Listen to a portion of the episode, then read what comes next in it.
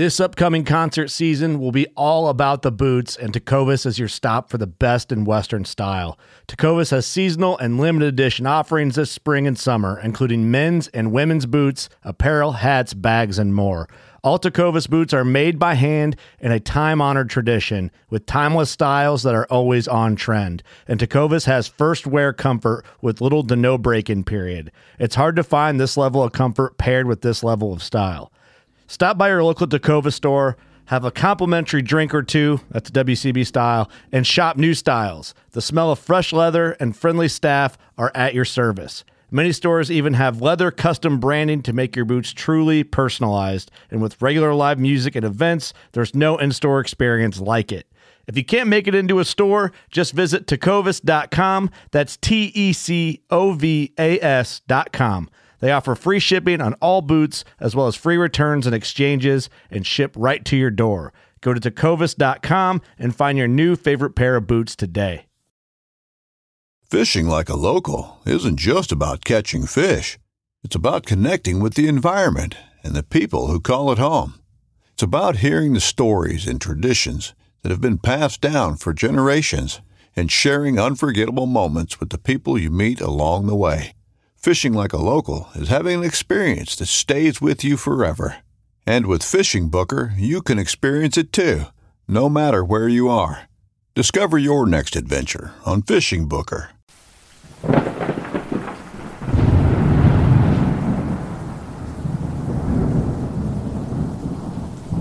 Well, this sucks.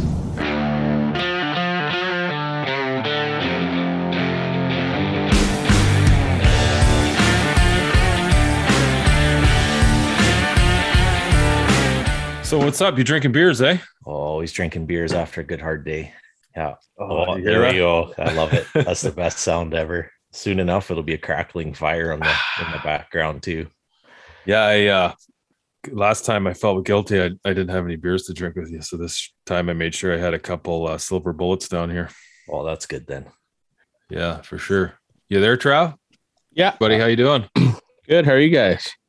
Good, man. Good. Thanks good. for. uh hopping on the show with us. Yeah, no worries. Thanks for having me. Maybe Travis, uh, maybe right off the get-go, you can just uh, talk about yourself, kind of who you are and, and what you got going on and kind of just how you, you fit into the puzzle. Yeah, for sure. So I'm Travis O'Shea, uh, owner of Wapiti River Outdoors.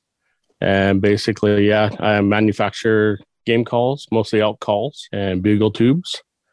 And kind of got into that when I was just a little little kid, basically. And Dad bought me a, a reed and went the whole whole year and I couldn't make no sound on it. So I was like, what's going on with this thing? How do you make these things work? Uh, and yeah, I remember that was, geez, that was twenty years ago or more. Uh, so everything you're learning out of is a magazine, basically. So back then, no one, there was no YouTube or nothing like that. So it was all yeah. kind of learning, learning on the fly. So yeah, for sure. And it's one of those things, if you don't have somebody showing you, you got to, You got to learn the hard way, which oh yeah, you know, definitely a lot more uh, access and availability to everything how it is now with YouTube and oh and yeah, podcasts and all that stuff. So yeah, you name it, podcasts, seminars, trade shows. I mean, we teach hundreds of people at trade shows alone, just at your front front counter when they're buying stuff. Mm-hmm. You know, right from kids to ladies to young guys that just want to learn how to do the reads, right? So yeah, yeah, cool. So do you, do you get to go to a lot of the trade shows? Yeah, I do. Yeah. I try awesome. to do as many as I can. And then uh, also at the big trade shows, usually we do seminars as well. Oh, so yeah. that's kind of one cool thing. You'll get you'll get a whole pile of people there, so you can kind of teach them all at once. And nice. You know, a lot of those guys are veteran hunters as well. They've been yeah. using reeds for years and years. So I think it's a win-win. Everybody kind of learns something. Yeah, I guess it's good uh, advertising for your brand too, getting... Uh, like you said, there's a lot of there's a lot of people doing it, and there's a lot of, I guess, in your line of work, there's probably, I guess, more and more these days. There's a lot more competition than there used to be, I imagine. Yeah, I don't know what it was like back in the day, but I mean, you know, even those, even the older guys, they had there was lots because you had Glenn Berry, Wayne Carlton, uh, you got Rocky. They still had Knight and Hale. Like there was probably, if you really broke it down, I bet you there was probably a dozen way back then and right. back in the eighties, nineties kind of thing, right? Mm-hmm. Mm-hmm. So when you first started calling, how did you must have spent a lot of time in the woods just to figure out what sounds elks or elk are making and kind of like how to mimic what they're making, when they're making, and you know, that sort of cadence, eh? I imagine. Yeah, basically. It honestly all started uh, after that first year when Dad got me that one reed and I couldn't make no sound off it. I just kept practicing and practicing. And then finally that next summer, I actually got pretty good at it and went in. That's when I actually called in uh, one of my first elk that I ever called in. And honestly, back then, I didn't even know what I was doing because, like I said, I, I had just literally learned.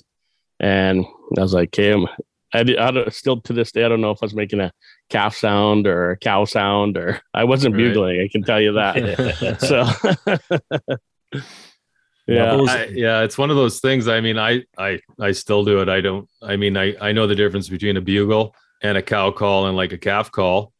Yeah, uh, you know, I could maybe throw a shitty chuckle out there, but other than that, man, I, I do. Let's just say I do a lot of uh, rake and brush. Yeah. Well. Hey, that's one of the best things. If you can get in on an elk without having to call, that's that's perfect. Yeah, yeah. We'll, we'll just get this out of the way, and then we'll maybe we'll just talk. Uh, we'll tell some cool hunting stories and stuff. But I started uh, checking out your webpage and stuff, Trav, and then like there's a lot of different calls on there. So maybe yeah. like we could talk a bit. Like I mean, I'm looking at a list right now, and it's you got like the Frolicker, the Mayhem, Joker, Kryptonite, Huntress, Patriot, Lady Pink, you know what I mean? The list goes on and yeah. on, which is, which is awesome. And yeah. for, for an expert hunter, an expert caller like yourself, or an ex- experienced caller, these are all going to make a lot of sense. But, you know, to, to myself and, and to the new guys looking to get into elk calling, I mean, obviously number one is just practicing. It's getting that call. Cause like you said, I mean, I know for myself, the hardest thing when starting to elk call is getting that first sound. And it's kind of like, yeah. you know, you practice and you practice, you're like, man, these things just don't work. I can't figure it out. Can't figure it. Then all of a sudden you get a squeak and you're like, oh, what is yeah. that? I got some. Oh, yeah. I got some. Yeah. Right. Yeah. Oh, that's yeah. totally it. Yeah. yeah. So kind of, I don't know how everybody else's lines work, but how mine kind of work is uh, if it's more of a female name, like the Pink Lady, the Huntress, anything like that, you know, it's basically along the, the cow calf line. Right. If you get into something like the Lone Bull, uh, the Mayhem, the Reaper, those are pretty aggressive mm-hmm. type type names, right? So that means more to the bull, the you know the bull sounds and stuff like that. And then of course there's always the middle middle of the road stuff as well. You know, the ultimate goal is to find a reed that you can cow calf call on, but you can also bugle on without having to change reeds, right? Right. Um, So when I go out to the bush, I like to have, I do like to have a cow calf reed, and then I like to have a middle of the road, and then I like to have a bugling reed. And I kind of, those are how I kind of roll. For the most part, I'm a bugler. Like I love bugling. That's just, you'll, you have some guys, I, they just love cow calling and right. they do really well with it. And for me, I just, I don't know. I've always liked the sound of a bugle. So the more I can bugle and chuckle and, and have fun calling a bull in that way. Like I don't, it doesn't honestly matter your, your, if you want a cow call or, or bugle, it's just whatever makes you happy while you're out there kind of right. thing. So, so that's kind of how I make my reed lineup as well. Um, yeah, if it's a, if it's a female type name, it's going to be, a, for one, it's going to be a super thin, light latex uh-huh. with a, with a softer stretch. So when you're new and you're kind of starting out, that's what you really want to look for. A single reed for sure, because single reed is a lot easier. So when you, when so, you say single reed, that's just one layer, right? So when yeah. guys, when guys are picking up uh, a diaphragm for the first time, they're going to look at it. Yeah. You know, there's going to be different. Some of them are going to see different cuts. They're going to see. Yeah. So uh, what I can show you here, like this is a Frolicker. Mm-hmm. So that one there, it's just a single latex. Yeah. And then if I go to the clutch, that's the orange one. If I flip it over, you'll see there's yeah. an orange and there's a black. Mm-hmm. So basically, that would be a double reed. That'd be a single reed. Right. Double reed, anytime you start adding layer on top of layer on top of layer, it gets harder and harder because you got to have more air pressure and more tongue pressure to right. operate it. Um, and in doing that, obviously, you get more volume as well. So, right. Gotcha. Some, some but, you have to kind of progress up to. So somebody yeah. wants to... Somebody looking to start, you know, playing with these calls right away, they're going to want to pick up a single reed. like yes. single latex read right away. Try to get yeah. that first initial sound and then work from there. Yeah, exactly. And the good ones are like, I try to start, it sounds funny, but if you start on like the Pink Lady or the Huntress, they're really good ones to start on. They're just super light, a really light stretch, um, and just really easy to kind of get all your bases down. And then basically kind of start progressing up from there. And I try to teach everybody, you know, even at the seminars and trade shows, there's a scale that you can actually learn. And once you learn the scale, you'll honestly end up with a cow mew and a bugle at the end of it. So if you want, I'll just kind of show you that little yeah. scale. Yeah. So this is again, just on the little frolicker reed, really s- single light latex. So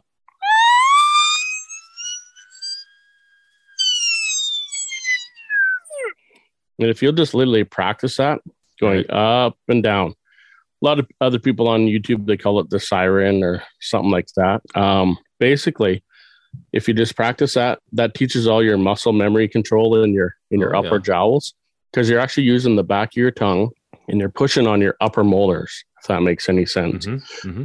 So the reed kind of sits, kind of sits on your tongue like that. If this is the tip of your tongue, yeah. you always keep that down.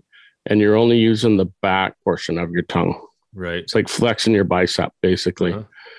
And then all you're doing is literally, you're just hissing like a snake. So use the air in your diaphragm and you literally just kind of go nice and easy. Yeah. You don't have to get really aggressive and like and get crazy with it. Uh, just super light and you'll actually get this sound.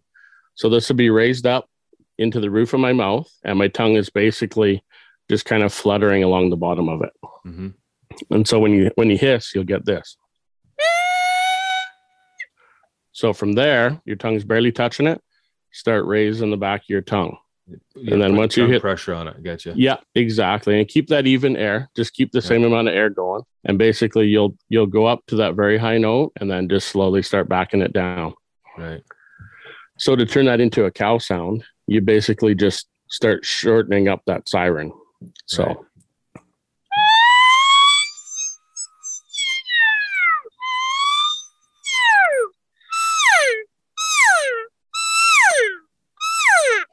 So you can see how I just really shortened it all up. Yeah. Yeah. Okay. Now to get the bugle out of that. So you already got your cow sound. Mm-hmm. From there, you can move on to a cow sound pretty easy. But to get your bugle out of that, you take that siren sound all the way up to the top and just basically end it at the top with a grunt. Just kind of go urgh, at the end. And that's all with your voice. You're just urgh, getting mean with it. So now you got a bugle. So you got a right. cow sound and you got a bugle. You could honestly go to the woods and you can call the elk in just with that. Right. Yeah. And for the people so. who are listening, they don't know the bugle. It might not sound like a bugle, but once you throw that tube on there, it yeah. sounds, it just sounds just like a bull. Yeah. It's amazing. Yeah. That's the first thing I, I noticed when I, uh, when I was playing with the reeds and I was like, man, this doesn't sound like anything at all. And then yeah. you know, watch a couple more and then you throw a tube on there. You're like, oh, okay, well, finally starting to get somewhere with this. Yeah. Yeah. Yeah. So here's the tube. I'll just throw you. Show you the difference. Yeah. Yeah. So and the that tube was virtually just, the same call. Just now you just added the tube. Yeah. yeah that's amazing. It, and the tube, it's just their, you know, they're, they're throated. They got yeah. big chamber. They got big air going through them. Yeah. They're just, cool. they're just, they're meant to be your amplifier and amplify that sound and make you yeah. sound spectacular. Yeah, so. Got you. And now the bigger the, the bigger the tube, the more it's going to be amplified. Yeah. Yeah. For sure. If you stick to just the, the small little, you know, vacuum type yeah. hoses, you're going to, those are all really awesome for like spike bugles and, gotcha. you know, like gotcha. pretty, pretty young bull sounds. Yeah. But if you want yeah. that more grand, grand sound, yeah, you got to go to something with a little bigger chamber. Yeah. So now one thing with the bigger tube, do you need, you, you need more voice coming out of you to make that really effective, right? No, honestly, um, So you'll have, so I guess it's kind of like, there's a couple different um, thoughts on the bugling. Me, I'm a real easy bugling guy on my reed. I, right. I let the air and I let the reed do all the work for me. Then you got some guys, they put tons and tons of pressure on that latex and they're like blowing as hard as they can. Uh, I guess it's how they learned and they haven't really probably had anybody show them that there's the easier way to actually let the reed do all the work. Gotcha. And I, mean, I feel like can... that. I feel like that's me.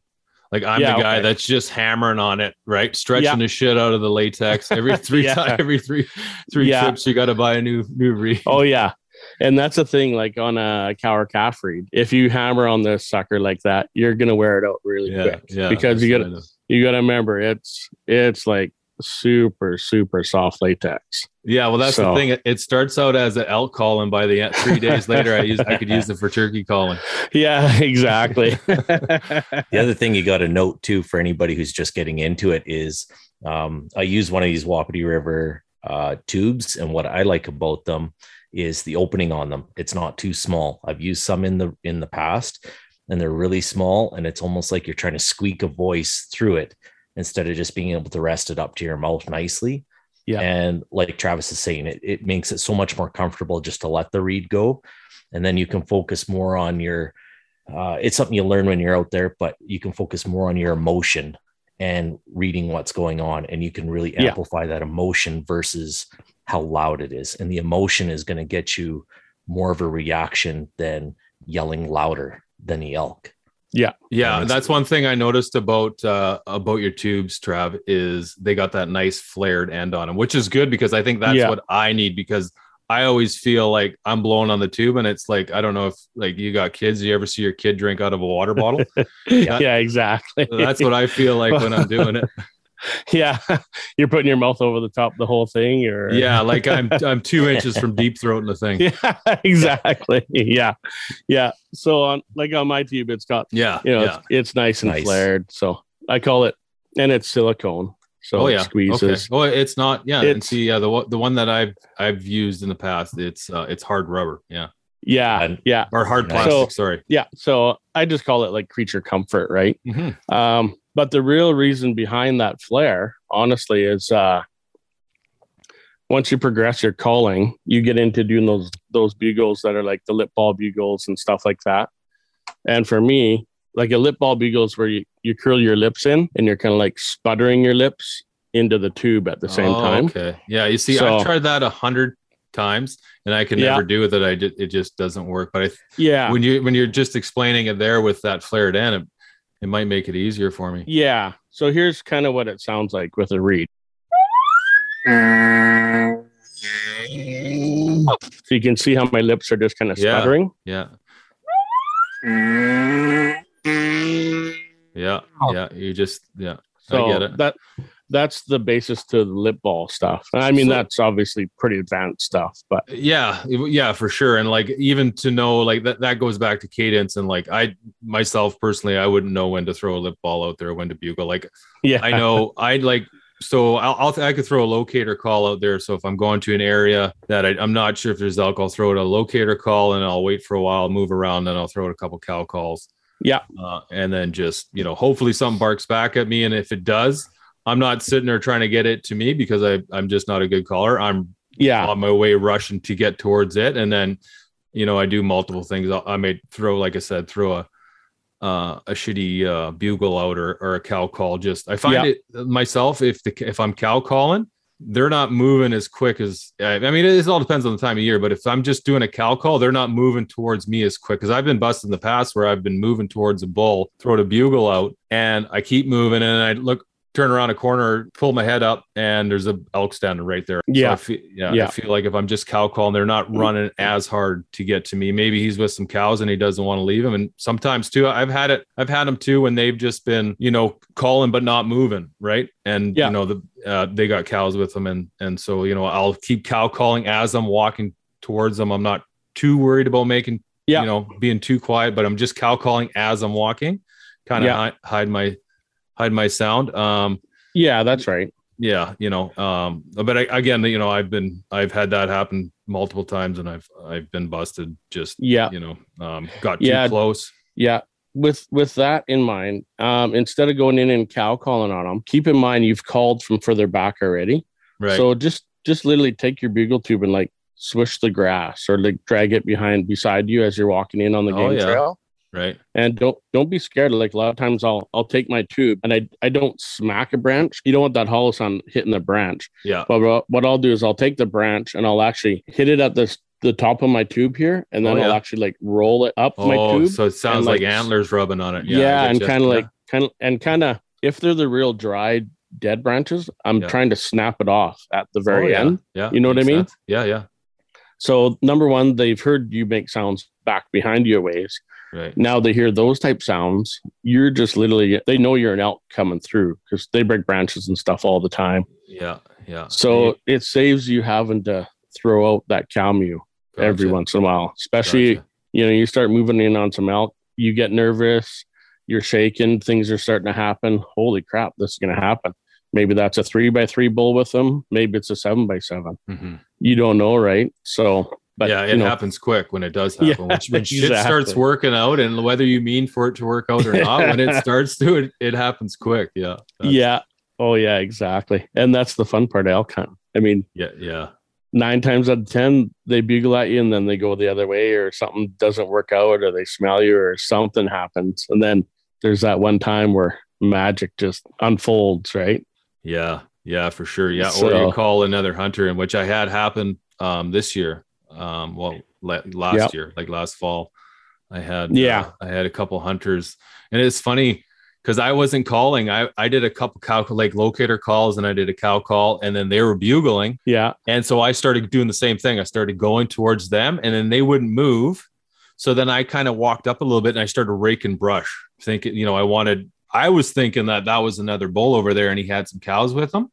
Oh yeah. And I was thinking maybe if I start raking brush, he's going to think that there's just above, there's another bull, and he's going to get, you know, he's going to come over and say, hey, get the F away from me and my girls yeah. here. Uh, and so I sat there and I was raking brush, and I, I was hiding behind this bush, and sure enough, two other hunters popped out. Like, oh man. Wow. That happens. And yeah, I mean, we had a, we had yeah. a good laugh. I, I put up my hat and I waited. I didn't want to get shot at. Right? Yeah. Hey bud. Yeah. Yeah. yeah. So yeah. we had a good laugh. Yeah. Yeah. yeah. Oh, that happens to me, you know, oh, I bet. Yeah. yeah. Every year it happens, you know, yeah. and then, and then I hear, I'll see it on Facebook or something or Instagram, be like, I called Trav in, you know, the one guy that owns Wapiti. yeah. It's like, yeah, yeah. that's better that than happens. calling a bull. Uh, that's better than calling an elk in if you can call yeah. that guy in. Yeah. Exactly. Yeah. Well, and it happened a couple of years ago, same thing. We were moving in on a bull, and then another bull kind of came in from the backside. And it, it sounded pretty familiar. Like, I know the sound of my reeds pretty good. And I'm like, I said to one of my hunting partner partners, I said, uh, he's using a rump shaker bugle tube for sure. And I think he's using a kryptonite reed. And sure enough, once the hunt was over, we heard, you know, there was kind of a road on the backside. So we heard me and me and my buddy Dylan and Jason, and then we're kind of, we're standing at the truck having pizza after the morning hunt. And, uh, this truck comes ambling down the road here, just clunk, clunk, clunk, clunk. And they pull up right beside me. The guy shows me his bugle tube. It's a rump shaker tube. Oh, yeah. And then he holds up, then he holds up the kryptonite reed. He's like, yeah, yeah. I called you in with this. So it was pretty awesome. funny. So hopefully that yeah. guy's listening. He'll get a laugh out of that. Yeah, no doubt. It, it's funny. I mean, obviously I, I would never be able to tell who's what call somebody's using, but I, what I think I can do is I can definitely tell when somebody's using one of those hoochie mamas. Yeah, I could tell instantly when I'm like, that is just some guy over the over the hill there, and he's just wailing on that hoochie mama, because you can tell because oh yeah, just like that squeaky rubber ball type of type of sound they have too. Yeah, even with, absolutely. Even with the bugle tubes themselves, I remember when I first started, which wasn't a whole long time ago. Um, there was like the power bugle, there was the royal bugle, and now that I've gone on to the reeds and stuff, you can pick those out now, like yeah. in a heartbeat. There's still lots of people who run them, but yeah. they have a certain sound to them, and they can be a mile away, and it has nothing to do with the quality of the call. You oh know, yeah. Like it can be like, that was really nicely done, but I know that pitch at the end. And I was like, that's a power bugle hands down. So that's a person yeah. not going there, or the royal yeah. bugle. You can do it perfectly. It's, but it's just the sound that it makes. It's just mm-hmm. a little bit different, where yeah. I find you hear somebody with a reed, and they have a little bit of uh, emotion or something into it. Sometimes it gets a little harder to tell because there's that emotion, where I find it, it was harder yep. in the past to do that with some of the other, um, I guess the reed in the bugle mounted inside the bugle tubes themselves. Yeah, that could have right. just been me too, though. I don't know. yeah. Um, cause I haven't tried one of those external ones for an awful long, long time. Um, and it, like when you're talking the emotion, you're just kind of, you're adding your, your motion of your body into it, and you're, you're, and you're, you know, you're, you're, you're moaning and groaning. So if you had a, a read.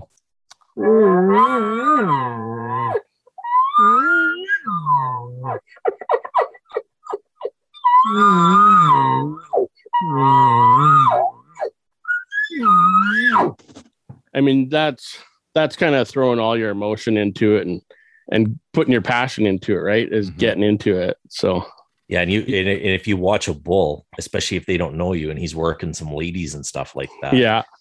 You get to experience that. You get to be like, oh, this, this isn't on YouTube.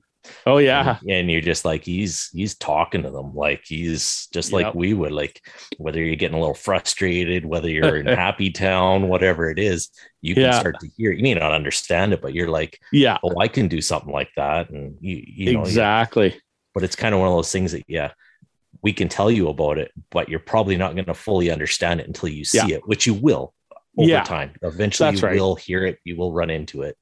Yeah. yeah, it just comes down to spending enough time. And if you spend enough time next to elk in, in elk woods, you're going to hear sounds. And like, I've heard sounds, and I like to this day, I have, I mean, I kind of have an idea of just what those sounds were, just because how the, the elk were reacting after that call was made. Uh, you know, even yeah. from the cows, like what, what calls they're making when they want everyone to group up and, and, you know, get together. And like, if it's time to go, then there's calls that they make, but Oh yeah. Um, yeah. It just comes down to spending time with elk and, and getting in the elk woods. Yeah, exactly. And I mean, that just comes with, with, you know, time spent out there, hours and hours and hours. And mm-hmm. that's the great thing about the hunting seasons. They keep on going. So you have yeah. another chance next year, and then the year after. And yeah. And honestly, like since I was a little kid learning stuff, I, I've honestly probably not all of it, but I've forgotten a lot of stuff that I learned mistake wise back in the day, mm-hmm. and you learn those mistakes every year over and over again, yeah, right? Because yeah. you, you never can remember everything. I mean, you you got so much going on. What calls do you use? Are you ready in your setup? You know, have you cleaned the dirt around your feet? Are, you got an arrow knocked?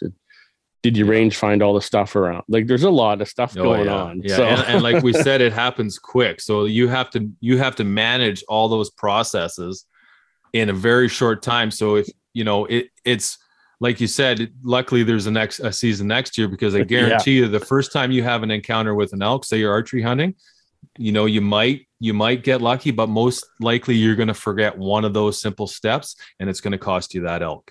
Yeah. And then next right. time you're not going to do, you're not going to forget that step, but it might be something else that you forget yeah. or you don't do. And then you're going to run through it. And then, hey man, like, not so much with elk, but with deer, other animals that I've hunted, I still do shit that I knew better not to do. And I still oh, yeah. do it. And it still costs me. Absolutely. Yeah.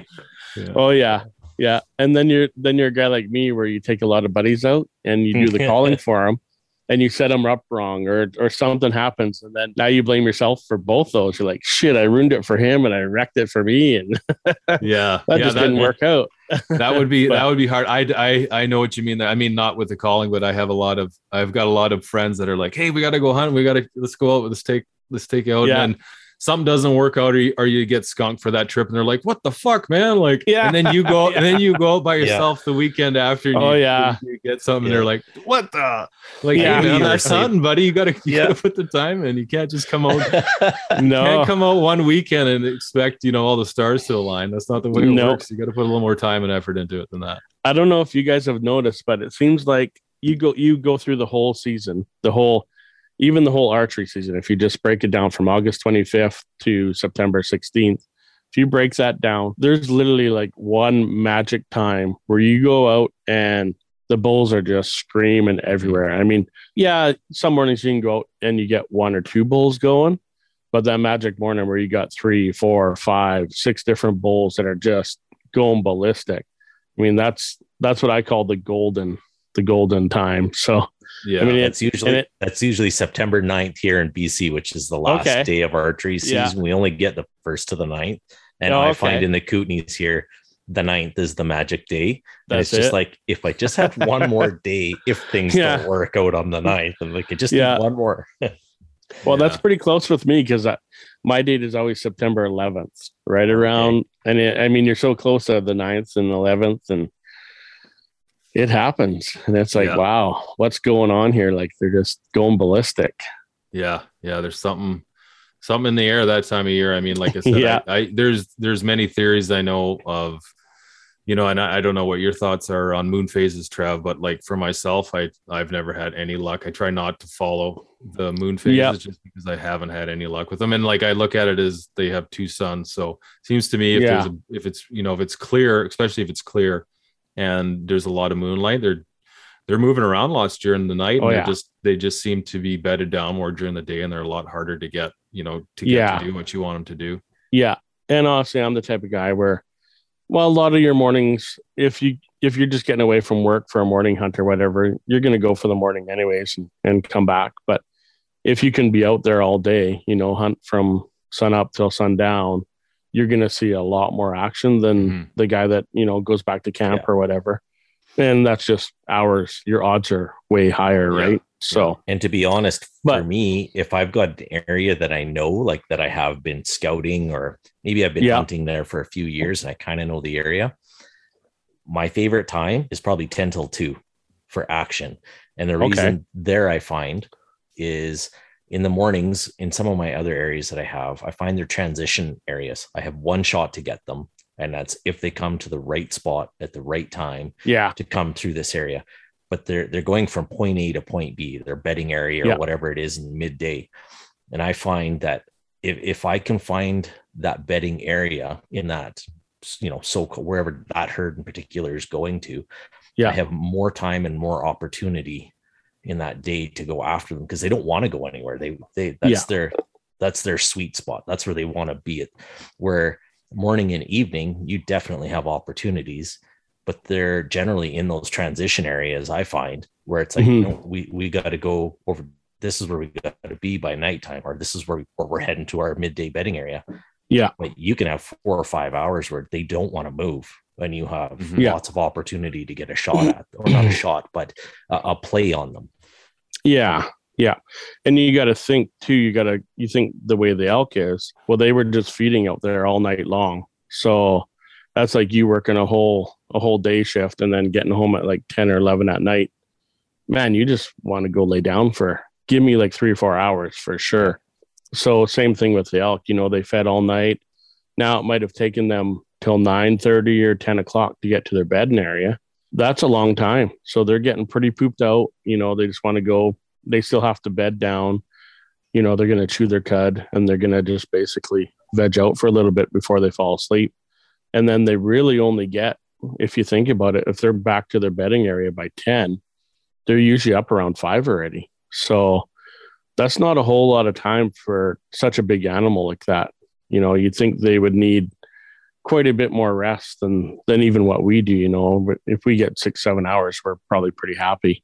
And, you know, you think the size of an elk, you know, their big bull is six hundred, seven hundred pounds. So mm-hmm. you think they would want a minimum of something like seven, eight hours, but especially yeah, during the breeding, least. You know, but yeah, yeah, they got a lot going on for sure. And, and it, I, yeah. think, I kind of feel, you know, with all animals, we'll all, you know, maybe not so much with predators, but it's kind of risk versus reward type of thing, right? They got to, yeah, got to be the best bang for their buck. They're not going to waste energy doing things that they don't have to do, because they, oh yeah, you just never know what's going to. That's be. why.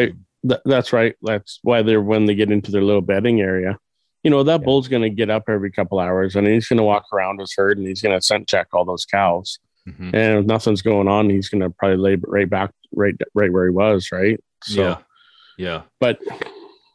You know, every bull, they got their own little attitude. So maybe one bull's going to get up and go get a drink of water, or, you know, maybe he'll scent check the cows and then do a little yeah. tour around, do some bugling off a ridge to try to bring some more cows to him, or, you know, because you do hear them bugling in the midday. So yeah, yeah, for sure. Yeah, I've heard that too. And I've like, I've kind of just always assumed that's him rounding them up and saying, hey, get over here if there's something wants to walk away or wander away, or, or maybe yeah. there's another satellite bull lurking around that he's just like, hey, I'm just just so you know, I'm standing right here and don't think I don't see you. So oh yeah yeah he'll because the uh, he'll be fending off those those other little bulls for sure all the time, yeah. and they know where the girls are. They want in on them. Yeah, so yeah, for sure, they're just looking to get a straggler, maybe catch yeah. one sneaking off. But but even yeah. those young bulls, they they go by their smell, so they know they know when a when a cow starts coming into estrus. They can smell it from yeah. a distance off, right? So, and then that's when you'll hear a lot of the bugling. So mm-hmm. when a cow is coming into estrus, she starts dripping, she's coming in. That's when all the bulls start fighting for the pecking order. For they're trying to they're trying to get her to her to come over to him, to, to that mm-hmm. bull, right? So right, right. That's where it gets pretty exciting. Yeah, for sure. Yeah, and it's funny. Like I didn't realize how.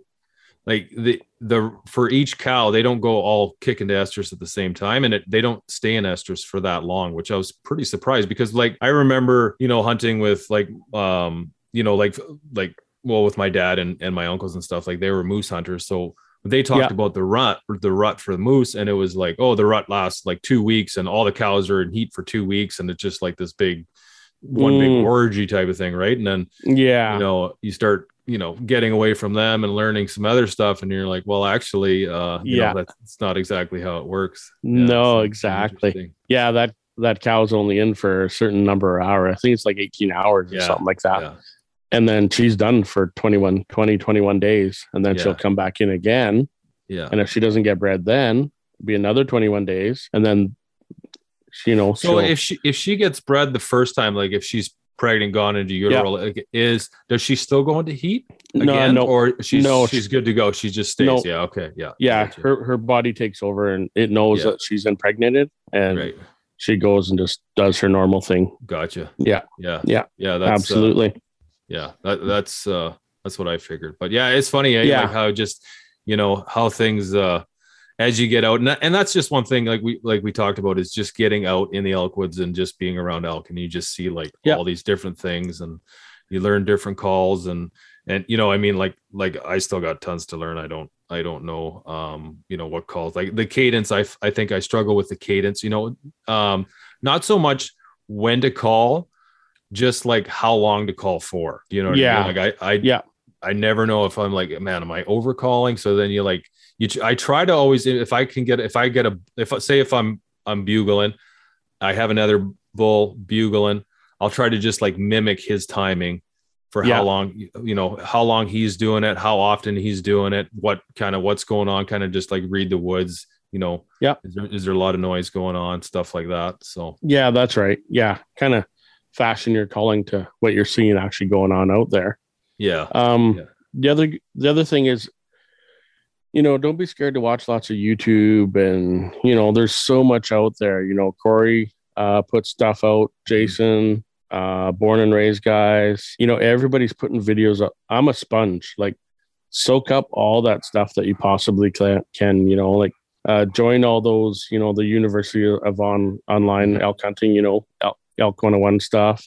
There's yeah. the Elk Bros as well. A lot of people haven't heard of the Elk Bros. No, I don't think um, uh, a lot of Canadians have heard of it. Like like I yeah I, I know them and yeah uh, they're and stuff a great there. Great group of guys, and uh I'll actually be joining their their coaching side oh, right of on. Things with the Elk Bros as well. So oh, that sounds exciting. Yeah, you're going to see a lot more uh, cool content coming. And there's a lot of stuff coming forward. It's going to be pretty neat. So yeah, um, awesome. yeah. So those guys that haven't checked them out, you know, check out the Elk Bros, elk bros dot com, mm-hmm. and it's basically an online uh, teaching. So they're gar- they're guides at heart, and then they just want to bring a different aspect into it. They want to, you know, how the old ad- adage is, if, you know, you take a kid fishing, you know, he catches a fish, he's good for the day. But if you teach him how to fish, he catches fish every day for the rest of his yeah, life. Right. Yeah, so yeah. it's the same thing, you know, teach guys how to call and what to say and how to do the scenarios and stuff. And then those guys have that in their back pocket the rest of their life kind of thing. So That's, yeah, that's that's kind awesome. of the different thing that they're kind of teaching. So, which is yeah. pretty neat. And they're literally hands-on. They're out there guiding their guys at the same time, but yet they're coaching all this stuff at the same time. That's pretty so, cool. Yeah. It's going to be pretty neat. So yeah, well, we'll, uh, we'll look forward to that, and we'll throw the uh, Elk Bro stuff, guys. We'll throw all that stuff in the show notes along with all your stuff, obviously, but uh, yeah, for sure. Yeah. It, yeah. It's definitely, it. it's funny how, like, I remember when I was growing up and like, uh, there'd be one guy that moose called. Like, I'm just going to refer to moose because yeah. we didn't elk hunt. We lived up in northern B C, and obviously it was like moose, right? Everything was moose. So like, there'd be one guy that called moose, and that was yeah. it. Like every year it was the same guy. You know, I could do it. I'm not going to yeah. teach you how to do it because that's what I want to do. And if I'm doing that, then I don't have to do the other stuff, right? So yeah, exactly. It, it's funny how it's evolved to where, you know, now like with elk hunting and with calling, you know, it's a lot more, again, it's a lot more accessible, and there's a lot more guys willing to teach younger guys, guys who don't know what they're doing, because it like, yeah, elk, elk hunting is t- intimidating. Even if you're with somebody, an experienced guy, an experienced woodsman, you're out. Cause when like, yeah, when you're five feet away from a, a bull and he's looking at you dead in the eyes. Oh man. Yeah. You know, like, slobber's, you know, just dripping and yeah, oh, it's intimidating. He's like not a huge screaming bugle too. Oh yeah. Yeah, exactly. Yeah. Well, and that's kind of, I'm the same way. Like I, I grew up on moose meat. That's, mm-hmm. that's just what we, what we grew up on. They actually were, so I'm from Grand Prairie, and the elk weren't actually transplanted up here till I believe it was like nineteen eighty-four or something like that. And then they kind of just took off and did their thing, and, you know, they're re- reproducing like crazy. So, right. But up until, you know, even into the nineties, we, that's all I lived on was moose meat. You know, that's yeah. all Dad knew how to hunt. That's all, that's all we would ever get. Right. So yeah, yeah. it was, it got to the point, honestly, where I was, I was sick of moose meat, and I'm like, I didn't want to even eat no more at all. It's like, nah. So once I went out on my own, it was like, hmm, am I buying a moose tag this year? No, I don't think so. Yeah. So everything yeah. kind of, everything kind of moved into, you know, whitetail hunting, and then elk right. after that. Right. So yeah. Yeah. Yeah, for sure. Yeah. yeah. I, I'm the same way. Like I, um, we grew up on the coast, so it was just like fish and moose meat. Right. So yeah. that's why it's like, you know, uh, I didn't really start out hunting elk until I moved down, moved down this way. And, you know, even when I moved here, uh, you know, I started a business, so I didn't get, yeah, I did. I didn't get to hunt as much as I would have liked to at the very beginning. No, there's five years of my life when, you know, I was just starting a new family, had yeah. a new business. So, you know what that's like. I mean, it takes a lot of time, oh, yeah. and, and, uh, you yeah. only got so much time in a day, and, and priorities have to take uh, precedent. Oh, family definitely takes over everything. And if you, yeah. you know, if you get a little bit of time to get out in the bush, that's a bonus, but yeah, yeah, no. And I, and it's one thing now that I, you know, as the kids get older, and, you know, as things ease up with work, and, and you get good guys and give them a little bit of responsibility, you find you have a little more free time, but yeah, yeah, like growing up there, it was always, so I, I don't get too excited over moose, but like, I remember like, you know, then I moved down here, and then like we had blacktail. So like we hunted a lot of oh. blacktail, and the Charlottes did all that yeah. stuff too, but like blacktails are small.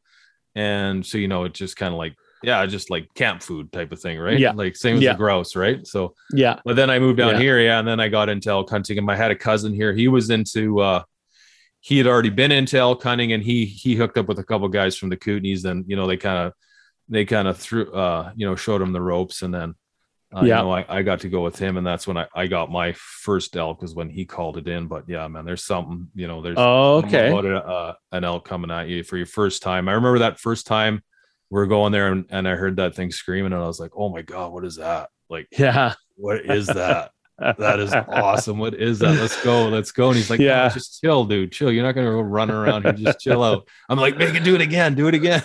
Right? Yeah, exactly. Yeah. Yeah. Well, the first couple times you hear it, it's pretty eerie. It's mm-hmm. like, do we really want to chase that? Or is yeah. that a T-Rex, or what is that thing? Yeah, man. And like, they get, they get mean. I remember that one, that first one I shot, it was down there, just down over the ridge. And it was just raking bush and smacking yeah. his head, and like doing, just spitting and snarling and pissing oh, everywhere. Yeah. And I was like, and then he started chuckling, and then he started walking away, and then he did a cow call. Yeah. He did some other stuff. I don't even remember exactly what he did, but he did it, and that thing moved around, and I was that got a seven. Oh yeah. Year, yeah. Exactly. Yeah. I've had a few people ask me how you get addicted to elk hunting, and it's one experience, just like what you just said. Yeah. Yeah. And I said, you don't get it until they're twenty feet away from you raging, and you yeah. will never have your heart come out of your chest like you will when that's happening, because it's oh, the yeah. coolest experience ever. Yeah. Yeah, it is. Yeah, you're absolutely right. I was, uh, I was the same. It wasn't just that one, one bull that came in just screaming like that.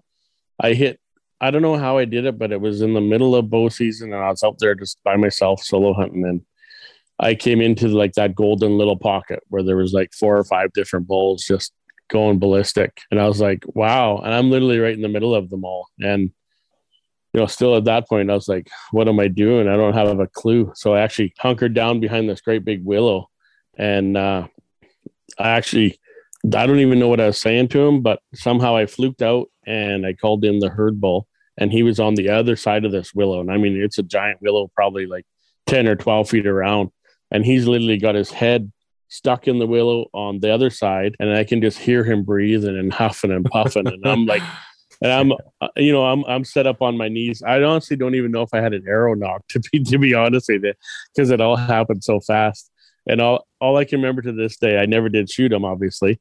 I just remember his head being inside that willow, and I could feel his, the hot breath coming through the willow. Yeah. Right. And yeah. I couldn't even see him. It was so thick. I couldn't see him. And then he literally just turned and went away the other way. And all the other bulls and everything went with him. Right. They're just bugling on the sides of him and stuff. And that's what got me going.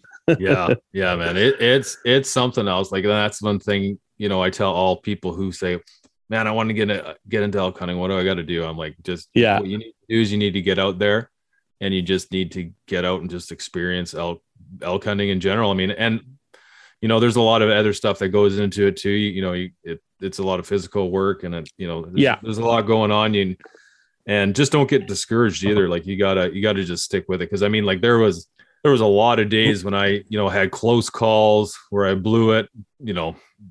Again, it's one, you know, you, I missed one step in a process, and, you know, then it's back to, it's like, it, you know, it's like a video game. You get to the final level and then you die right before you, yeah, you, right. And then you got to start all the way over it again. You're, yeah, like, I got to get more quarters. And now I got to start over again. Here Tomorrow's a whole new, but the nice thing, like you said, tomorrow's a whole new day. Right? Yeah. Yeah. No, that's exactly it. And, and, you know, I, that's one le- lesson I learned every year, because I hunt with so many different, different people now. Right. I see them, like, most guys walk so fast. They walk twice as fast as what I walked. And mm-hmm. I think I'm just attuned to the bush, being a, everything that's going on around me. Like, a lot of times, for instance, if you go out for a morning hunt, you get in on a bull, you, either you call them in or you don't call them in, but some, for some reason it dissipates. You're walking back to the truck or whatever. A lot of the guys I'm with, they're, they're, I'm a slow walker. So they'll be, you know, they'll be fifty, sixty, a hundred yards ahead sometimes, and I'll be with someone else just lollygagging my way back. But I find the more patience and the slower you move, especially when you're walking back to the truck, that's where you'll see elk that are in the bush, like literally right beside you. Mm-hmm. And they're literally just following you as, as you're walking out. Right. Mm-hmm. So I don't know how many times I've actually got into another bugling uh confrontation with another bull and his cows when I'm actually on the way back to the truck. Oh, you know, is that right? Yeah. So most of the guys I'm that I hunt with now, they know I move slow and I want to go slow, because you got to think, you've you've worked your whole way in calling, cow yeah. calling, calf yeah. calling. You've probably covered three or four or five clicks in some days. Uh-huh. You've got to the end where you wanted to ultimately be, or where the elk took you to. Yeah. But then you have to work back those four or five clicks yeah. back, right? Yeah. Well, you got to remember, you've been calling that whole time. So any elk that were out around in that area that didn't just scream and come into you at that point, uh-huh. they've now had an hour or two or three hours to phase into that area. So right. now there's actually more elk in that area, just because they're a herd type animal. They want to come and check that sound out. So oh yeah, I'm I'm always playing in my mind, okay, my odds are better on the way back to the truck mm-hmm. or back to camp than they were going out. Yeah. So, it's fu- it's funny you say that, because I had an instance once where I was sat in a spot. I kind of made like a little makeshift blind. I had good vantage both sides, and I knew there was elk in that area. I sat there one morning and I was calling, calling, calling, calling, calling, calling, calling, calling. Nothing answered me. Nothing.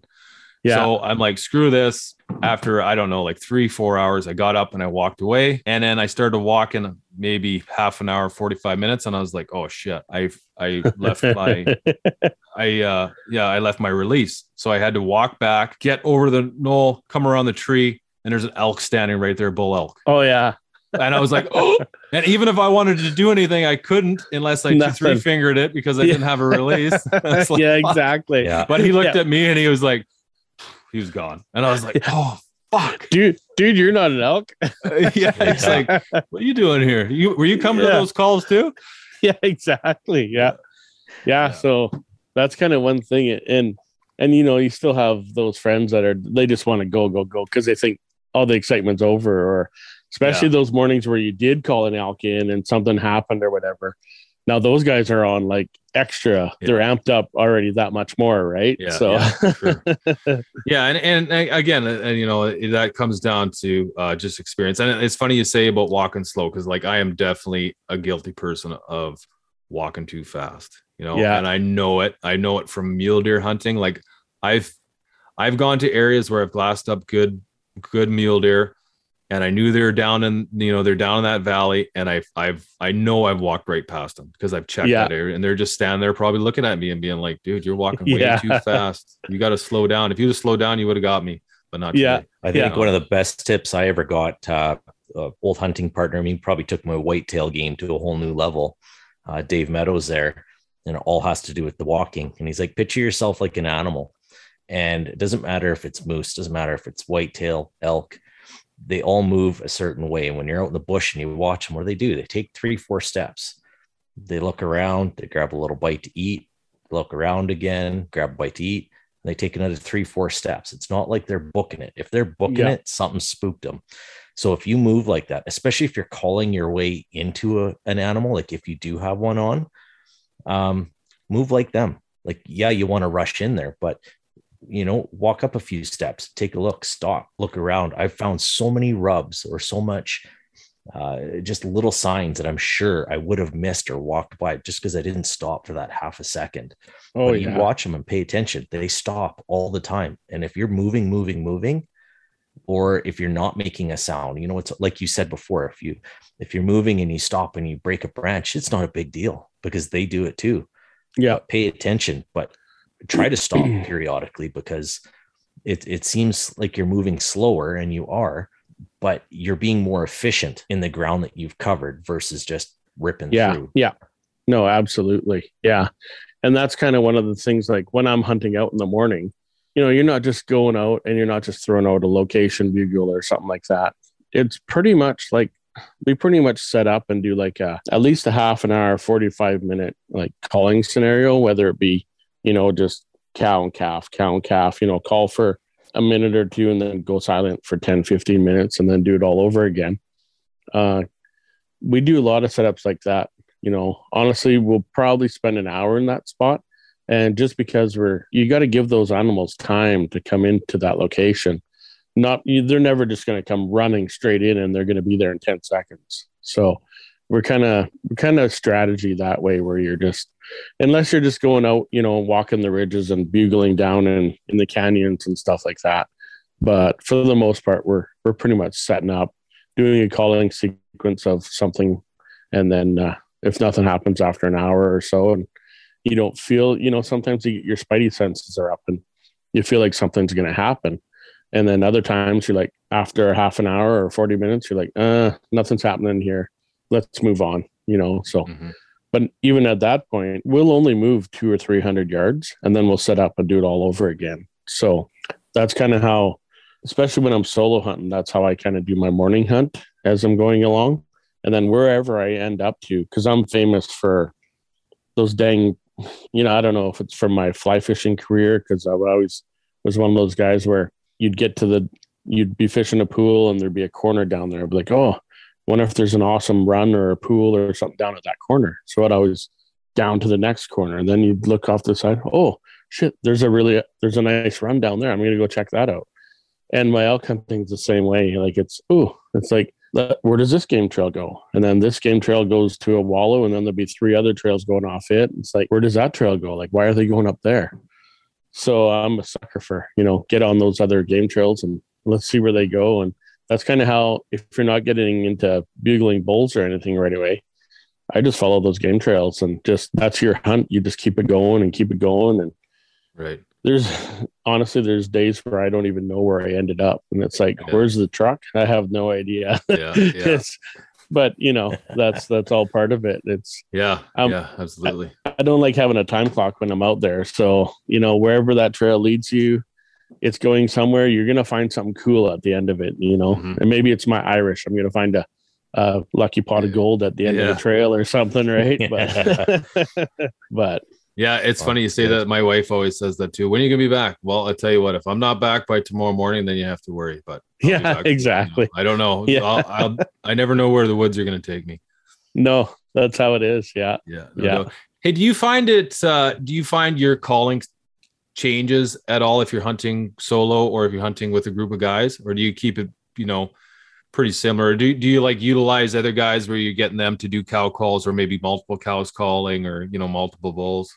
Yeah, that's a great question, actually. Um, just thinking real quick off the top of my head, my first answer that came in was when I'm solo hunting by myself, I'll actually slow down even more. And those setups, instead of being, you know, forty minutes to an hour, I'll literally spend an hour and a half, right? Because I'm not, there's not someone else there watching me. I'm not on the time clock. I'm doing my own thing, mm-hmm. how I want to do it. Yeah. Um, when you have someone with you, you're kind of, un- I don't want to say you're under the gun, but, but it feels like under, it. I, I know exactly what you're yeah, talking about. When you're like, yeah. that's why I, you know, I love hunting with other guys. Yeah. I always just feel like you're just under the gun. Yeah, exactly. And yeah. I know, I know you're not, but it's just a funny feeling yeah. where you're like, you or, or you have to explain something that you're going to do, which I don't like doing. Yeah. You know what I mean? Like, oh, yeah. I think we should go here because there, and if you're by yourself, you just get up and do it, or you don't do it.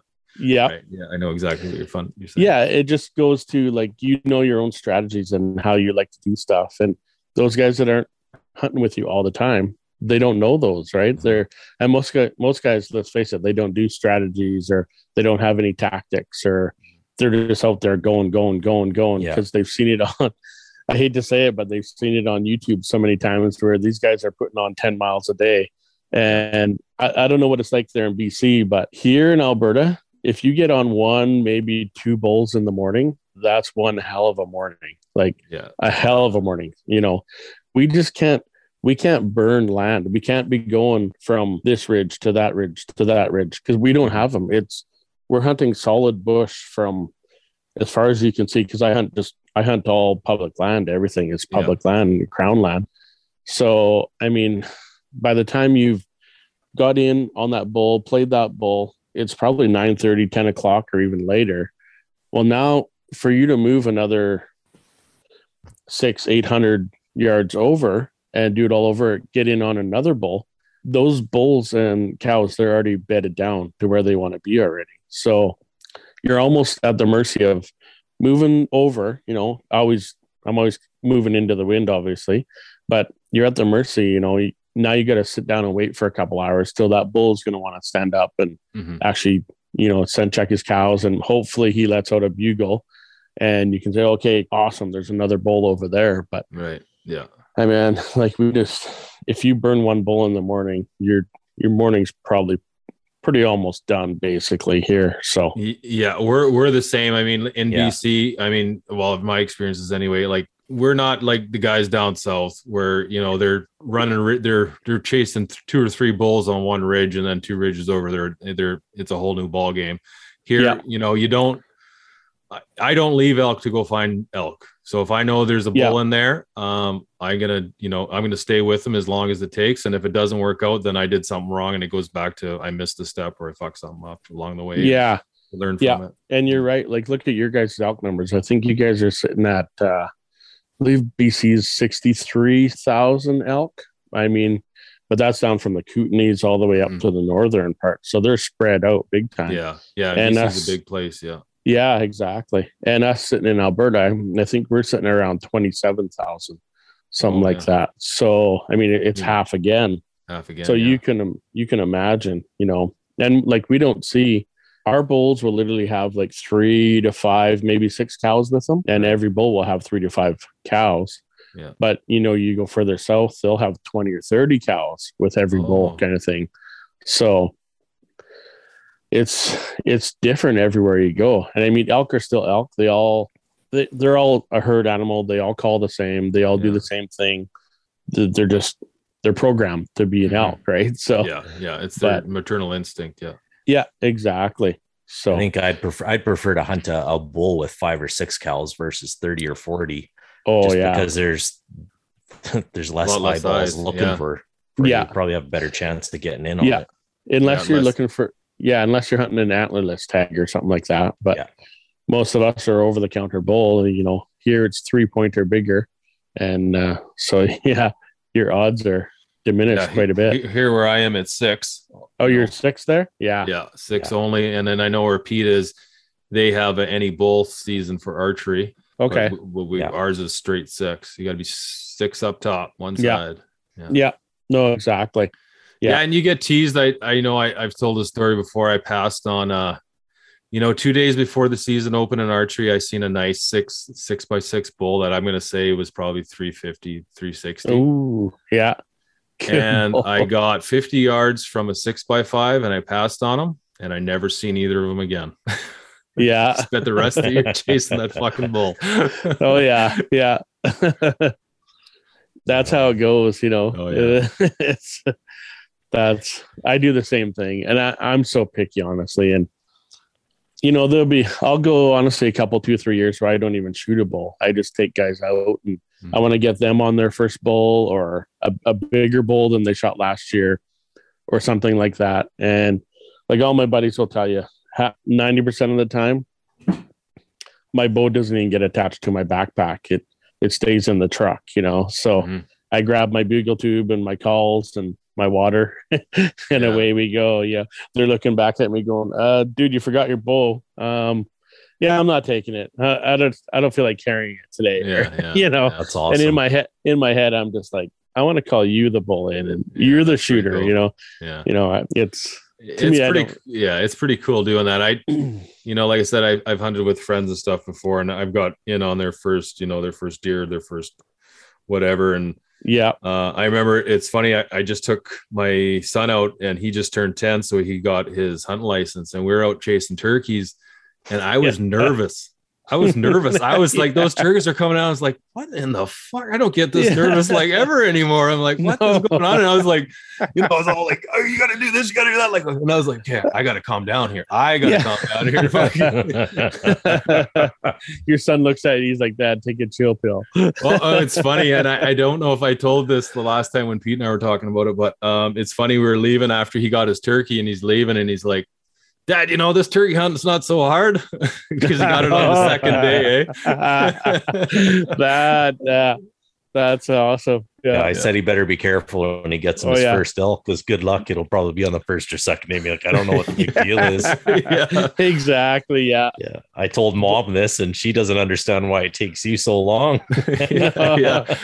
Yeah, and he'll just come in on a string. It'd be picture perfect. Yeah, Shoot him yeah. at twenty-five yards, and he's down. It's like, yeah. what the hell? yeah, yeah, exactly. That doesn't happen. no, no, no, for sure. So, yeah. uh, Trav, maybe we can just, we'll, we'll get back to some of your stuff here. So what are some calls? Like, if you were going to put a package together, say, I need, I wanted to do, I'm going to buy, I'm not a very good caller. I'm you know, maybe I'm just learning. Maybe I know how to make some noise. Maybe I, you know, maybe like myself, I can make up calls. What are like, you know, three of the calls that you would say of yours that, you know, a guy should be looking at? Cause again, you know, I'm looking at like yeah. for myself, you know, I'm looking at the Frolicker, Mayhem, Joker, Kryptonite. And like for myself, say, you know, I can yeah. make a call, I can make any call do. So like for me, what would be like a good bull elk call? What would be a good cow call? Cause I always like to carry two. And then maybe yeah. for like, maybe you could just do a quick rundown on like, for like the new hunter, okay. what would be either one good call for everything if you have that, or if you're yeah. going to, you know, you're going to put two or three together, that kind of thing. Yeah. Okay. So right off the bat for you, uh, I'd say definitely the Frolicker, and then probably the Pink Lady or the Huntress. Wouldn't really matter. Either of those two are really good along right. with the Frolicker. Yeah. Um, the Frolicker is a little thinner latex than both the Pink Lady and the Huntress. Okay. So it's like one step down in the, yeah. in the thickness. So it'll be that much easier again for you.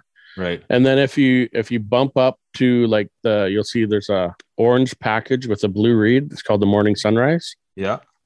That's a really good one for like middle of the road. Okay. It's yeah. a long, it'd be on the long, the same line as like the Black Widow. Okay. Um, yeah. And that one you can, so you'd be able to learn all your bugles on that as well. All your gotcha. Cow and calf stuff. Mm-hmm. And then if you start bumping up from there, I would say get into, still stay with a single reed, which which would be your Full Draw and your Kryptonite. Mm-hmm. Those are single latex, but it's a little thicker latex than what you get in the Black Widow gotcha. um, and the Morning Sunrise. And then from there, uh, that would be, honestly, you could do all your bugling stuff with those ones. Right. If you did want to bump up to, I say like, I have a couple of reeds that have cut in the late in the latex themselves. Like, right. I'll show you yeah. this one. I don't know if you'll be able to see it. If you yeah, look I, under the dome, I see it there, yeah. There's another layer of black, gotcha. And it's actually, there's a cut notch in there. I call it my ivory cut. Okay, what um, call is that one that you're holding up there, Travis? Uh, so this here's the Chuckler. Chuckler, okay, I got you. Yeah, yeah. I'm just looking at your list here. I got it. And honestly, this is the one I used for, I use this one a lot for, right. It's my go-to for everything cow-calf and all, everything bugling, chuckling, uh-huh. uh, lip balling, everything. It's a perfect all-around read. The Chuckler right. and the Patriot, they're both really great reads for everything all around. Oh, okay, right on. Yeah, that, that Patriot's deadly. I love it. I tried it yeah, for the first that, time last year, and yeah. that one and my other favorite, just this is me, um, is the Reaper. I yeah. love bugling with that one, but the Patriot for me is my. If I have to pick one read, yeah, in, in my collection that from morning till night that I can utilize for everything, it's the Patriot. Yeah, and you're yeah. doing bugles with that, cow calls, everything. Yeah, beat. Yeah. Absolutely. Gotcha. Cool. Yeah. yeah. And so, yeah, the Patriot's the, it's the white one. Yeah. So you're going to see, um, so everybody has a little bit different calling style. Um, your ultimate goal is to find a reed, a cow reed that fits you just perfect, does everything you want. And then obviously you want to find that perfect all around reed. Like all of us manufacturers, we all got twenty or thirty reeds in our, in our lineup. But that's the reason we have it, because Pete's going to call different than than me. Uh, my buddy Dylan calls different than I do. Um, everybody has a different shape palette.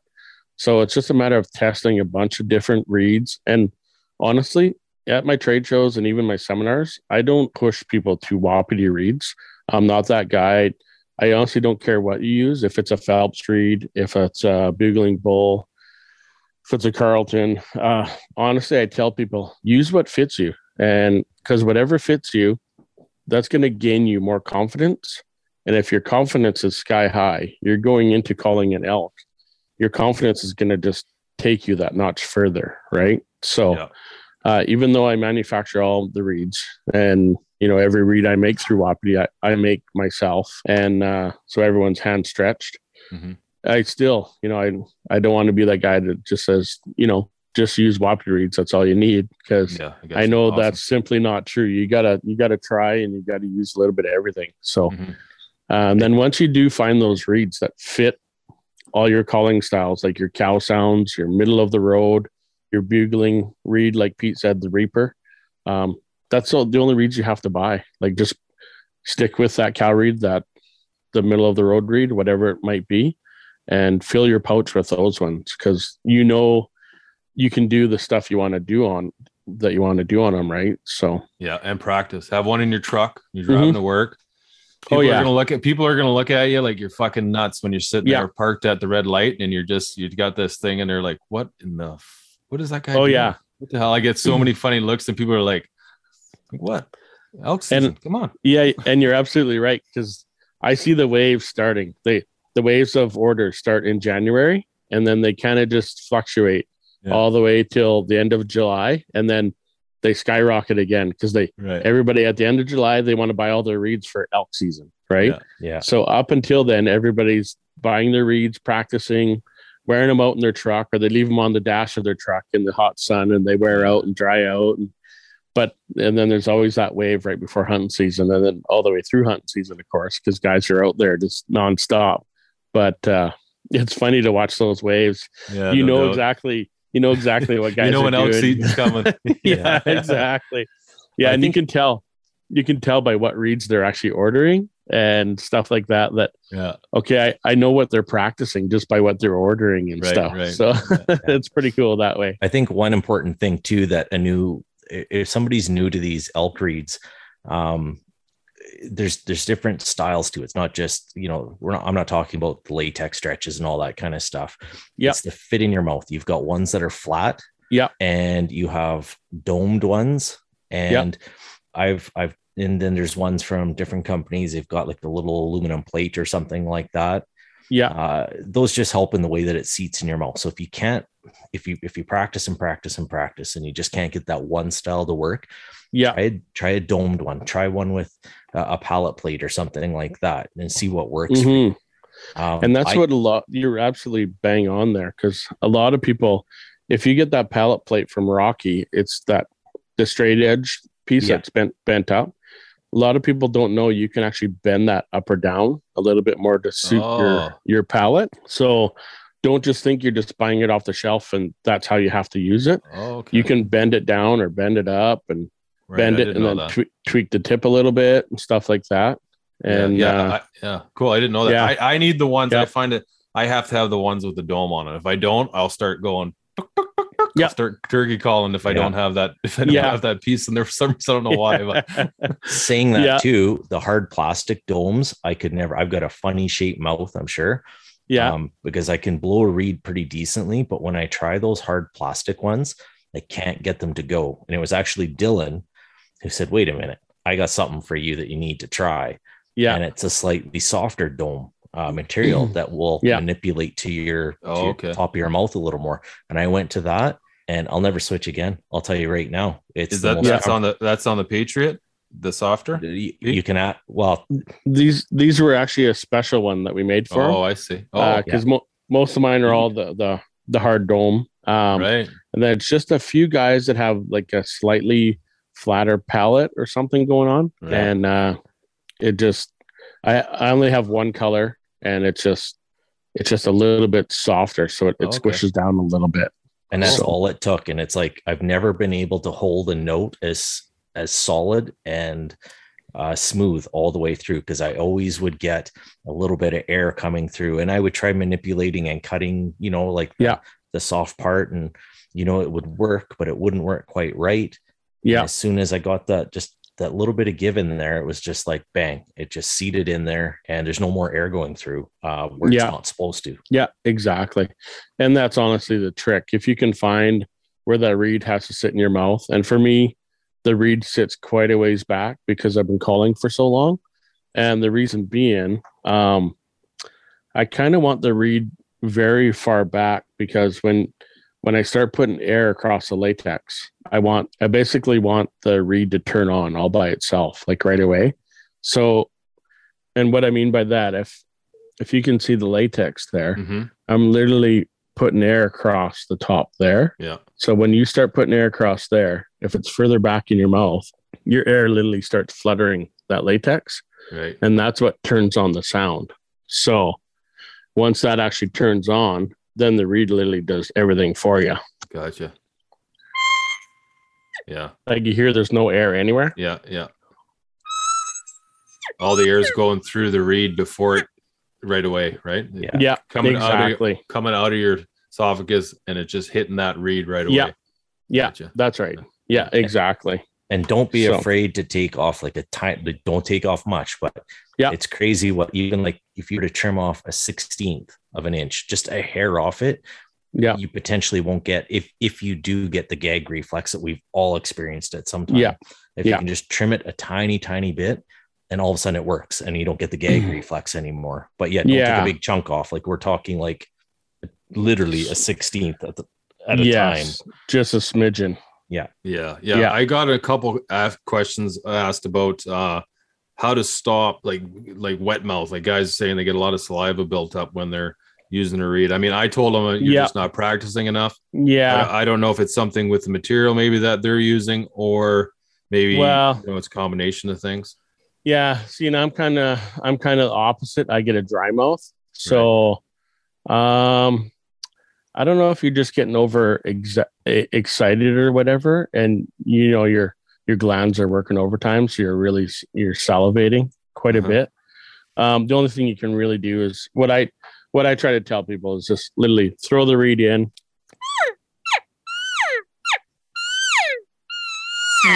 make a couple sounds, pull it out, you know, dry it off on your yeah, shirt, get yeah. the slobber off it, swallow down, and then do it all over again. Right, right. It's not too shabby at that. Out, right? Pull it back out. I always yeah. dab it on my shirt.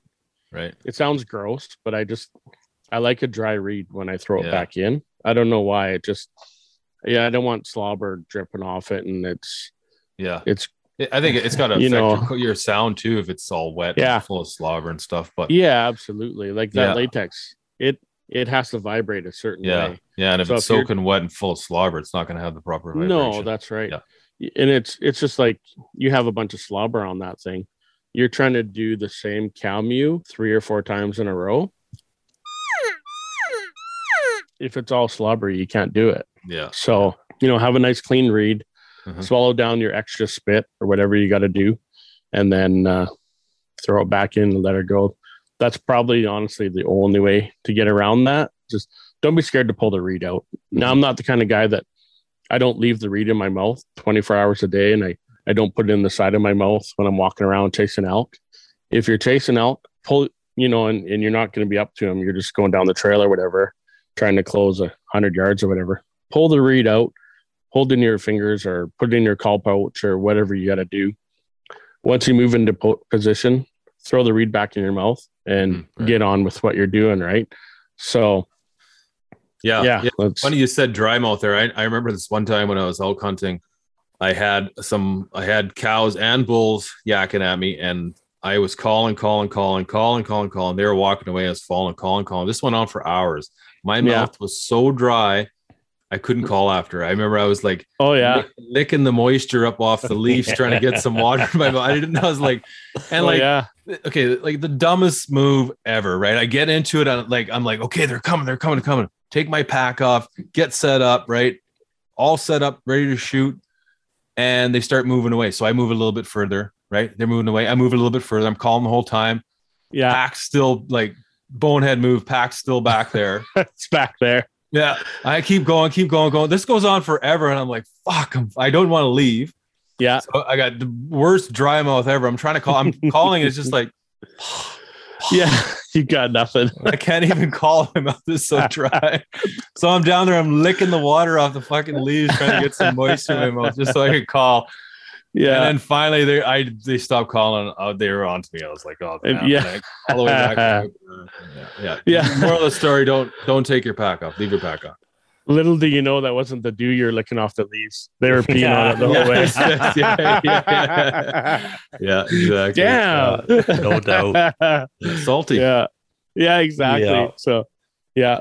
So I also heard early on in the podcast you're saying your chuckling is not. Uh, one hundred percent fabulous that you want it to be. Yeah, I mean, it's just it's not it's not great. I mean, what you know, I listen to you guys chuckle, and I'm listening to myself chuckle, and they just don't yeah. sound the same. So, um, so uh, so I can kind of teach you what's going on there with the chuckle. The chuckle is uh, basically it's a two part sound, right? So you have your reed making the uh, sound uh-huh. out, yeah, and then there's actually a sucking in of air sound. Mm-hmm. So it's uh, with the reed you're going.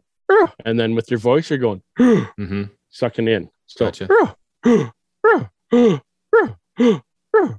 And then when you put a reed in, obviously there's a little faster cadence to it, right? But it's literally like,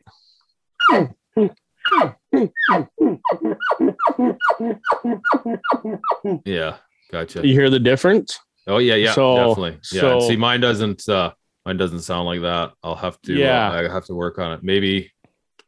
So you know what you do when you're practicing? Don't even use a reed. Right. Just do it with your voice. Just okay. copy. Just go. Gotcha. Kind of build that muscle up a bit. Yeah, yeah. Just kind of learn the whole thing yeah, yeah. to it. And then when you throw the reed in, your mind goes, oh, okay, frick, right. I know what to do here. Uh-huh. So you'll throw the reed in. And okay. honestly, it's the easiest sound in the world. Just, eh, you're not even doing anything. Just, mm-hmm. just a quick little... screech out is all it really is.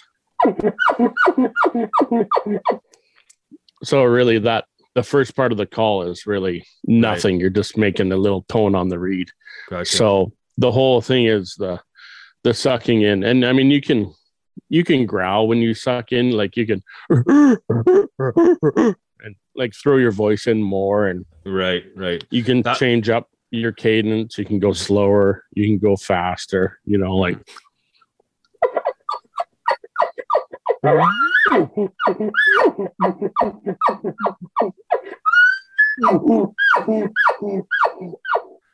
know in your I mean? experience yeah I got you in your experience those faster and slower chuckles that the the bulls are making, is that just different vocals? You know, like obviously every bull's not going to sound the same, you know, you and I don't yeah. sound the same, they're going to be a little bit different. Is that that or is that do they mean different things? Well, I think when they're bugling, when they're chuckling, they're faster they get, the more exciting and ramped right. up they're getting. Yeah, I got you. Makes um, sense. And the whole thing with a chuckle, it's actually an invitation call. So you can be chuckling at cows, you can be chuckling at mm-hmm. bulls. You're telling them to come over. Mm-hmm. And if they're chuckling at you, which is what's going to happen, they're telling you to come over. Because in the elk world, they're, no, yeah. dude, you come to me. You yeah. come to me. I'm the king. You come to me. So yeah, I've had that experience before. I've had one only chuckling, not bugling. It would just chuckle yep. back and forth. And then yep. I would do cow calls. And then yep. as I would get closer, my cow calls would get more and more excited. And then I'd stop. And then he'd chuckle. He wasn't moving. He was just yep. chuckling. So then I'd keep progressing. I'd do a couple cow calls, a couple cow calls as I was moving. Yep. And then he'd chuckle. Didn't leave one spot the whole time. Uh, but and in the end, it was a couple other cows that busted me. Yeah, yeah. That's what it'll be. Uh, just kind of keep in mind when you move, when you're moving in on a bull, he's probably got cows. If he's chuckling, mm-hmm. he's probably got cows because he's talking to them as well, keeping them in this little area. And when you get closer, you'll, you'll hear glunking more, more often than not if the cow is coming in distress because he's tending to her. Right. Yeah. Um, but if he's chuckling, he's telling you to come in. But mean, be mindful because he's probably got some lookouts uh, yeah. and they'll get yeah. you every time. So, and then honestly, don't even move in with your cow or calf call. Just move in and, like I say, like swish some grass and stuff yeah, on your yeah, way in yeah. and uh, just gotcha. Make real. Don't be don't be scared to grab some branches and just snap them. Grab grab a stick with you and just break it off. Yeah, you know, every every twenty, thirty yards that you're going, just snap, snap. So they know you're coming. He's still going to stay put because he knows you're an elk. Yeah. You don't care. You're an elk. No, no big deal. I don't care. You can come in. He knows he's inviting you in because his girls aren't dripping. They're not right. going into yeah. estrus. Yeah. He's honestly got nothing to worry about. You uh-huh. can't breed his cows anyway. So um, it's just a matter of going in there, making those elky type sounds. But the minute you, you, you hear Joel Turner talk about it a lot, um, the minute you start going in, making cow sounds, you're that hussy in the bushes trying to basically call that bull away from the girls. And the girls, they're the leader of the pack, as you know. Those girls turn, they go. Right. That bull just follows the girls like a little yeah. puppy dog, yeah. wa- wa- wagging his yeah. tail. Yeah. So you don't even know it. You're actually pushing the elk away. So try cool. to stay away from those type sounds and just break some branches and swish right. some grass. And yeah. if you have to, stop and, and rake a tree. You yeah, know? that that that's what I've had the most success. I've called yep. in, I've called yep. and killed bulls. Yep. Just from raking and like no calls. Oh, yeah. Like yep. just raking, no calls. And like, you know, obviously the timing of me raking the tree was perfect. And, you yep. know, making a lot of noise, that was perfect. But, you know, it's worked. And, uh, yeah, oh, yeah. Just no calling. And it's crazy. I couldn't yeah. believe it either when it came in. I was like, holy fuck.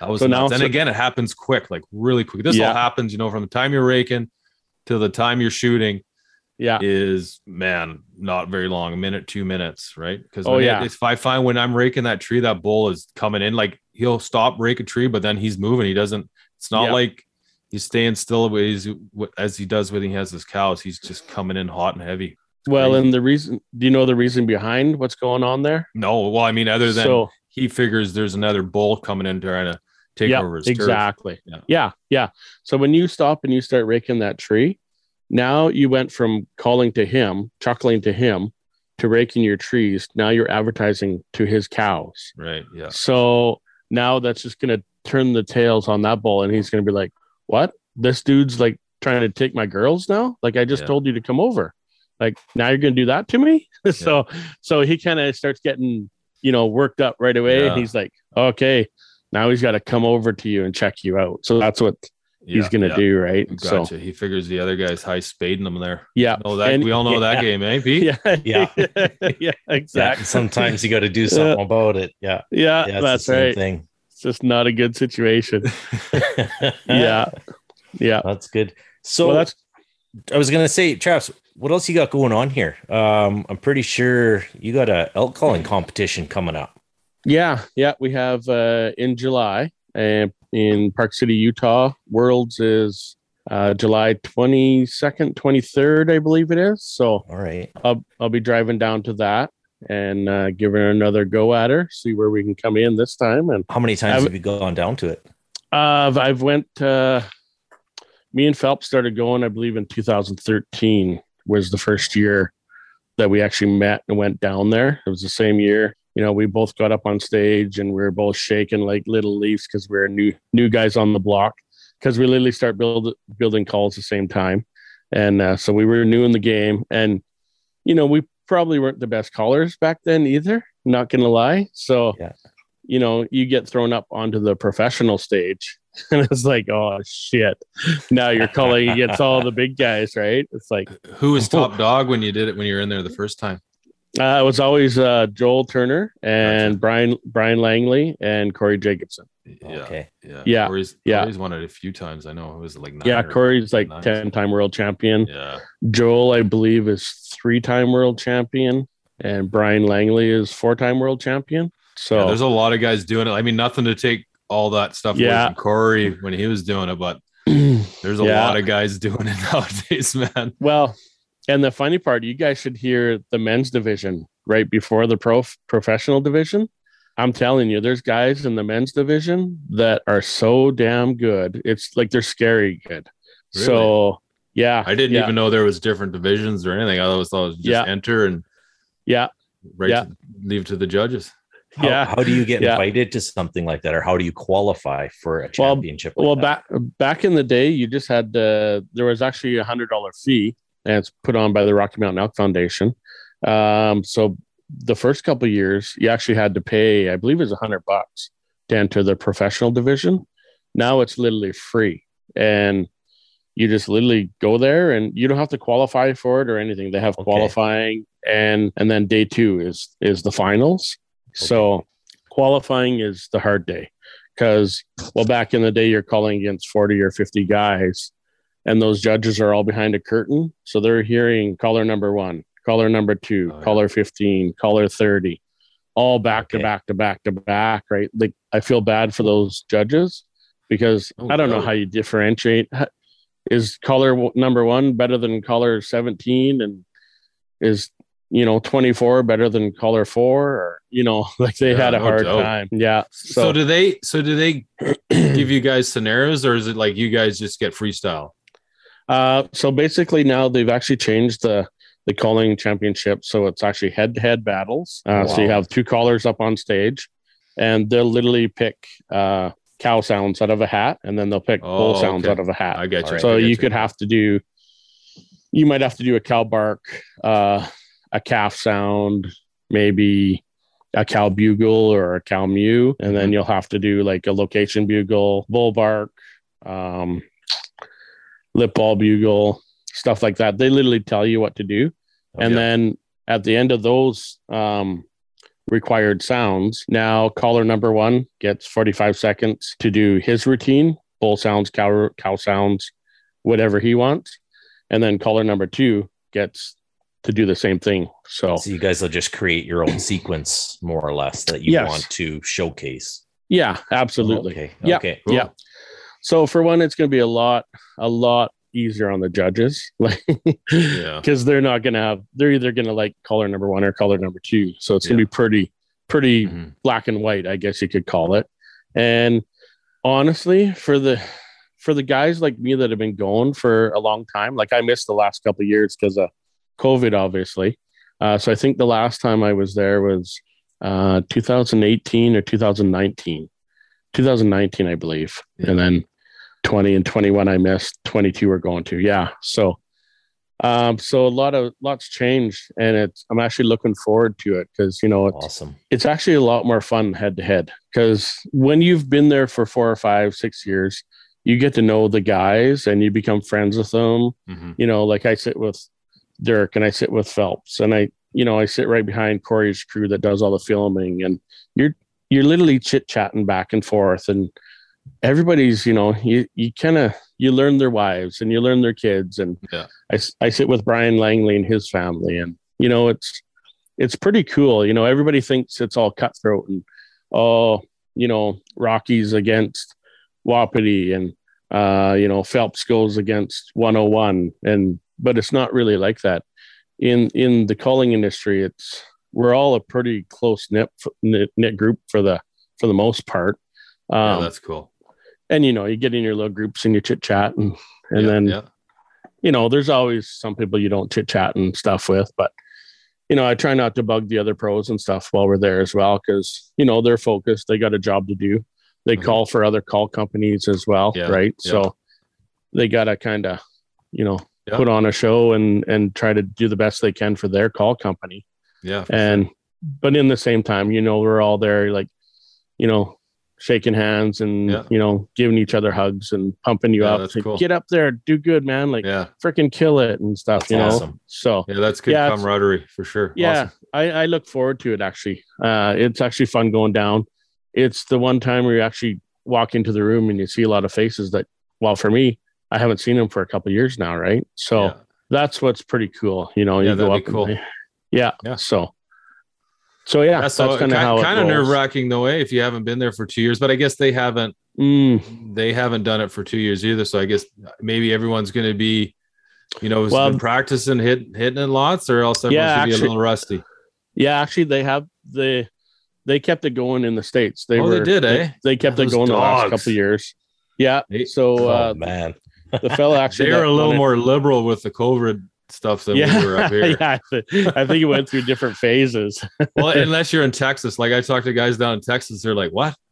You yeah, did what?" I'm like, "We're still." Sh-. I, my buddy in Texas, he's he he called me. He's like, "Hey, you want to go to Montana for a bear hunt?" I'm like, "Dude, I can't get across the border. It's fucking COVID." He's like, "Yeah, COVID? What are you talking about? That's like old news." I'm like, "Not up here, buddy."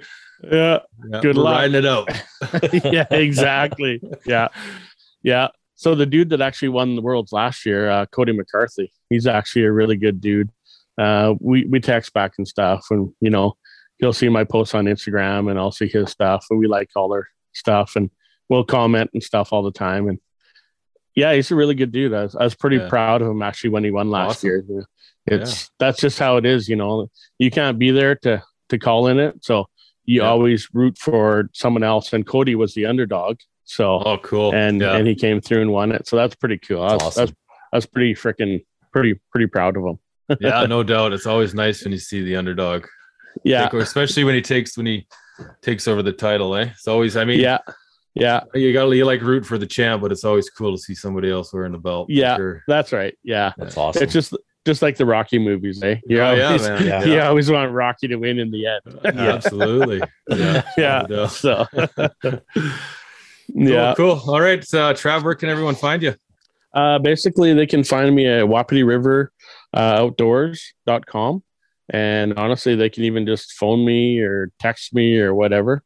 Okay, uh, numbers cool. on the website. Just yeah, go on we'll there. We'll put it all up in the show notes too. And we'll throw a little yep. uh, link up on the webpage, eh, Pete, where, yep. uh, where guys oh, yeah. can find Trav and, yeah. and Wapiti lot, and all that stuff. A lot of times I get fairly busy. So if you do phone, I don't answer, leave a message and I'll get back to you. Eventually, you know, once my hands free up kind of thing. Yeah, so no doubt. I you, could, I can only imagine if you're making all those one by one, it gets uh, yeah, get pretty busy. And, and you get hammered all day long. Your phone's ringing. yeah, I bet. In between. It's like, shit. Yeah, I, I, so, I know that game all too well for sure. Yeah. Cool. You got anything yeah. to add, Pete? Uh, well, good luck at the Worlds. Yeah. Um, Yeah, thanks. You know, best of luck bringing a title back to Canada here. And uh, yeah, yeah. I mean, hopefully we can get you on later on, maybe closer to hunting season or after hunting season or something. Yeah. Let us know everything that's going on. Yeah, absolutely. That'd be awesome. Yeah. Cool. Okay, guys. Um, uh, thanks a lot, eh, Trav. And, uh, you know, again, we'll put everything up where guys can get easy links to you. And, uh, yeah. And good, and good luck out there. And, uh, and we'll talk to you soon, Pete. All right. Have a good night, guys.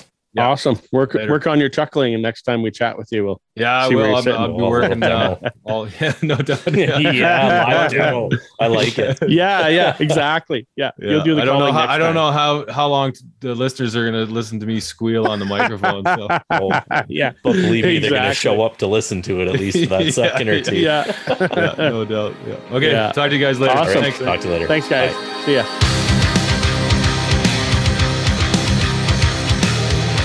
Again, everyone, for tuning in to the Focus Hunting Podcast. It's coming at you as part of the Waypoint Outdoor Collective. Quick shout out to the sponsors of the show, Vortex Optics, the best in optics, period. Backroads Maps books, never get lost with Backroads Maps. A K U boots, the oat to your feet. Scree Hunting Gear. Now, if you guys check the show notes, you're going to find some promo codes. Use them, save a bit. Love you guys. Talk to you soon.